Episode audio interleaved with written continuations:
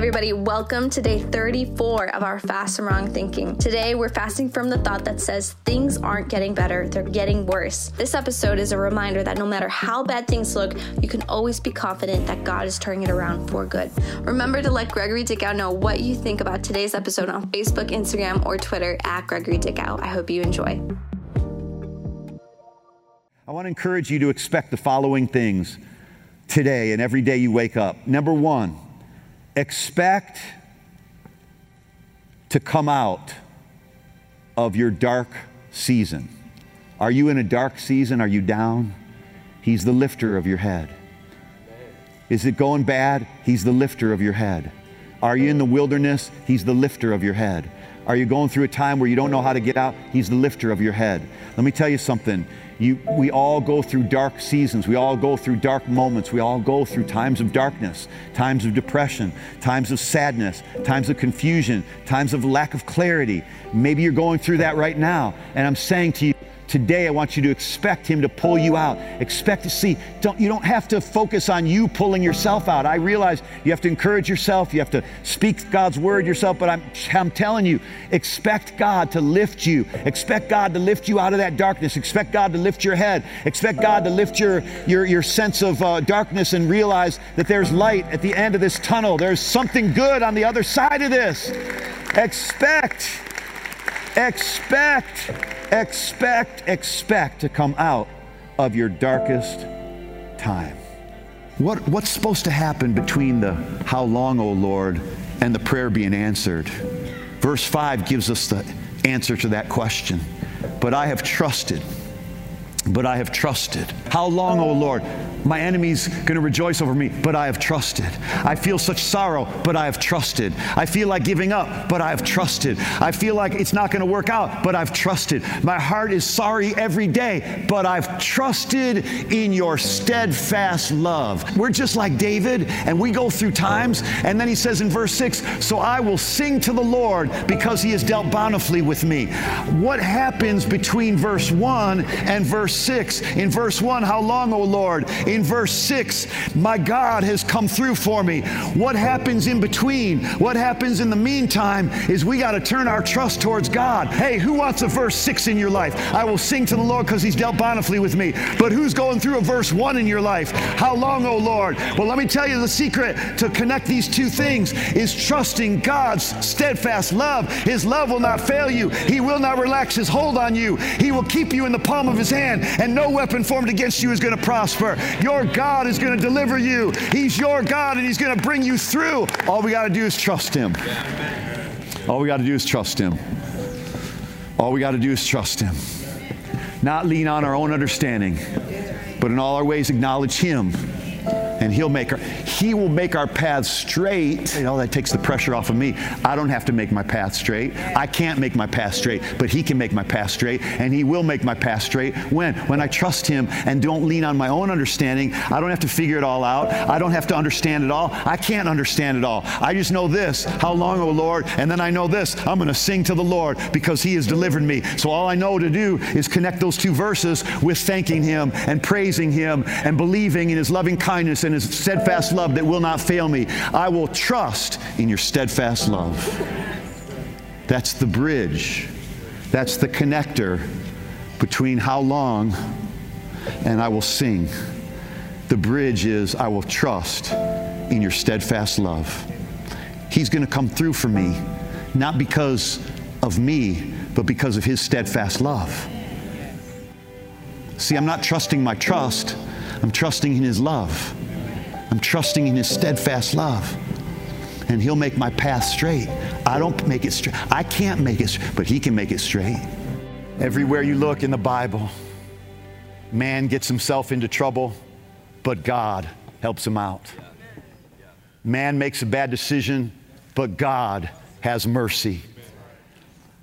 The devil comes to steal, kill, and destroy, but Jesus shows up to give life in abundance to the full till it overflows.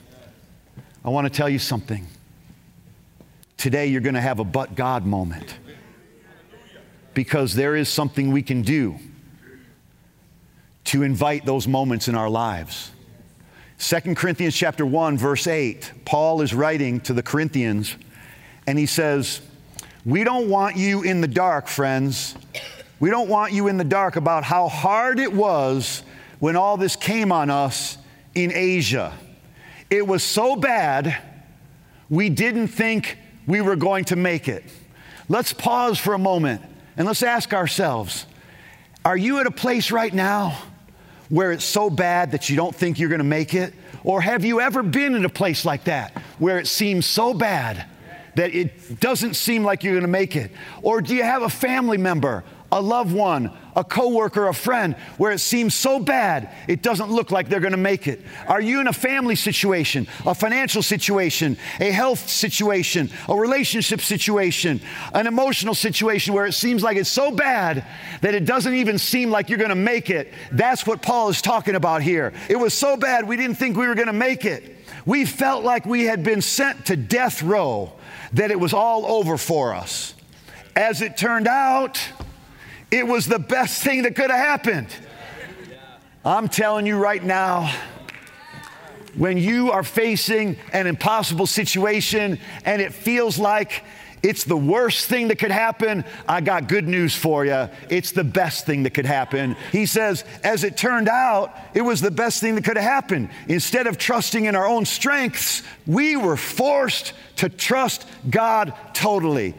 Hey, don't look at your bad situation as something that you wish would have never happened. Look at your bad situation as an opportunity to totally trust God. We were forced to trust God totally. And here's Paul's sense of humor not a bad idea, since he's the God who raises the dead. Let me tell you who we're trusting. We're not trusting some God that can't figure out which way is north, south, east, and west. We're not trusting some God that doesn't know how to handle a little bit of financial pressure. God knows how to handle your difficult situation. He knows what to do about your crisis. We are not trusting a God who we're not sure about. We're not trusting a God who hasn't proven himself already. We're not trusting a God that can't fix something that we broke. We're not trusting God that can't turn something around. We're trusting the God who formed the earth in the palm of his hands. He formed the moon and the sun and the stars with his words. He said, Let there be light, and light flooded the universe and hasn't ever stopped since. We're not trusting any old God. We're trusting the God who raises the dead. Not a bad idea. Not a bad idea. Hey, you know, you're, I'm in a tough situation. I guess I'm going to have to trust God. Hey, guess what? Not a bad idea. Since He's the God that raises the dead. How do we trigger these but God moments? Trust. Trust Him. Instead of trusting in our own strength, our wits to get out of it, we were forced to trust God totally. Not a bad idea since he's the God who raises the dead. And he did it. Rescued us from certain doom. Oh, and I love this part. And he'll do it again. First, he says, and he did it. And then he says, and he'll do it again. But I wonder how many times, don't you? Oh, as many times as we need rescuing. And he did it. And he'll do it again, rescuing us as many times as we need rescuing. How does he do it? Trust. Then, how does he do it? You and your prayers are part of the rescue operation. He says, with you and your prayers. The Corinthian church was praying for Paul. The believers were praying for Paul. Boy, there's something powerful. He's talking to them, the members of the Corinthian church. And he said, You guys, God operates in the church, God operates through the church.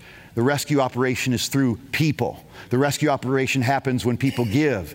The rescue operation happens when people volunteer. The rescue operation happens when people pray. The rescue operation happens when people witness. The rescue operation happens when people come together. The rescue operation happens when we join hands because one can put a thousand to flight and two can put 10,000 to flight. The rescue operation goes into effect when we're planted in God's house, when we're connected to God's people, when we're connected with people that know how to pray. We're connected with people that serve when they don't feel like it, connected with people who lift their hands whether they feel it or not, connected with people that speak God's word, connected with people that believe God's promises, connected with people that believe in the body of the blood of Jesus Christ, connected with people that know that God answers, connected with people that know they can trust Him, connected with people. You got to be connected with people that trust God, connected with people that believe God, connect with people, a church family where you can have a letter written to you. And Paul says, You know how God rescued us? You know how God did it? He did it because number one, we trusted Him totally because we had no other option. We're not so spiritual, it's just we had no other choice.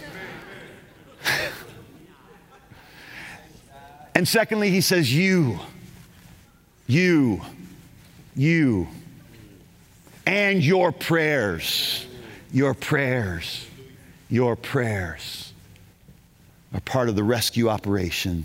He says, I don't want you in the dark about that either, because I can see your faces even now. He said, lifted in praise for God's deliverance of us. I can see your faces now, lifted in praise. How does He do it? What creates the but God moments? Trust. What creates the but God moments? Church. What creates the but God moments? Prayer. What creates the but God moments? Praise for what He's already done.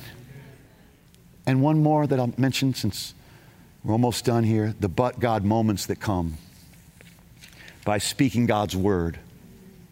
Psalm 103, verse 20, it says, The angels hearken, the angels listen to the voice of God's word. The angels are dispatched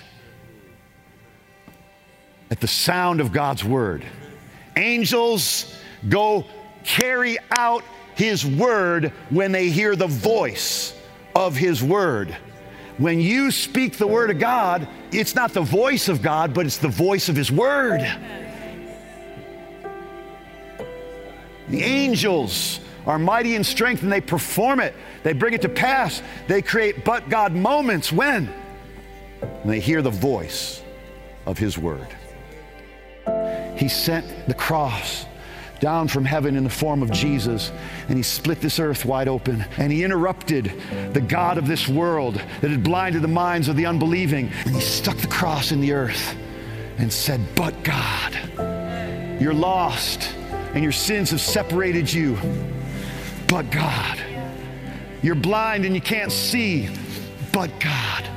You're lost and forsaken, and your soul is, is empty, and your spirit is dead, but God. You only know the law and condemnation and rules and regulations that keep you in bondage for the rest of your life. But God. Jesus is an interrupter. He interrupts the sickness with healing. He interrupts the darkness with light. He interrupts sin with his blood. He interrupts condemnation with righteousness. He interrupts fear with love. He interrupts unbelief with faith. He interrupts the curse with the blessing. He interrupts everything with the cross. When Jesus died on that cross, it was God splitting heaven and splitting the skies with his beautiful, beloved, blood stained cross and planting it in the earth and saying, I'm here to interrupt the devil's plan to take your soul into darkness. I am here and you will never be the same. Every time he touched the blind, he made them see. Every time he touched the leper, he made them cleansed. Every time he touched the deaf, he made them hear. He makes everything good. He makes everything good. He makes everything good. Give him your bad stuff. He makes everything good. Give him your bad day. He makes everything good. Give him your bad attitude. He makes everything good. Give him your bad past. He makes everything good. Give him your bad problem. He makes everything good. Give him your bad addiction. He makes everything good. Give him your bad relationship. He makes everything good. Give him your bad hopes, your bad dreams, your nightmares. Hand them over to God. Give them to God because He makes everything good. Give him your little five loaves and two fish. He makes it better. Give him what you got. He makes it better. He increases it, He multiplies it. He always makes everything better, better, better. He takes He takes you cursed and He makes you blessed. He takes your sin and He makes you righteous. He takes your sickness and He makes you healed. He takes your brokenness and He makes you whole. He takes your poverty and He makes you prosperous. He takes everything and He turns it around and He makes it better. That's his nature. So now, when I'm in a pit, so now when I'm in a pit, no problem. Why? Because I have a different perspective. And where'd my perspective come from? My view of God's nature. No matter how bad it is, folks, no matter how close your situation looks dead, the more opportunity you have to trust God. The closer you are to a miracle resurrection when it's at its darkest time, when you're in your midnight hour, when it seems like all hope is lost. He will rescue you again and again, as often as you need rescuing.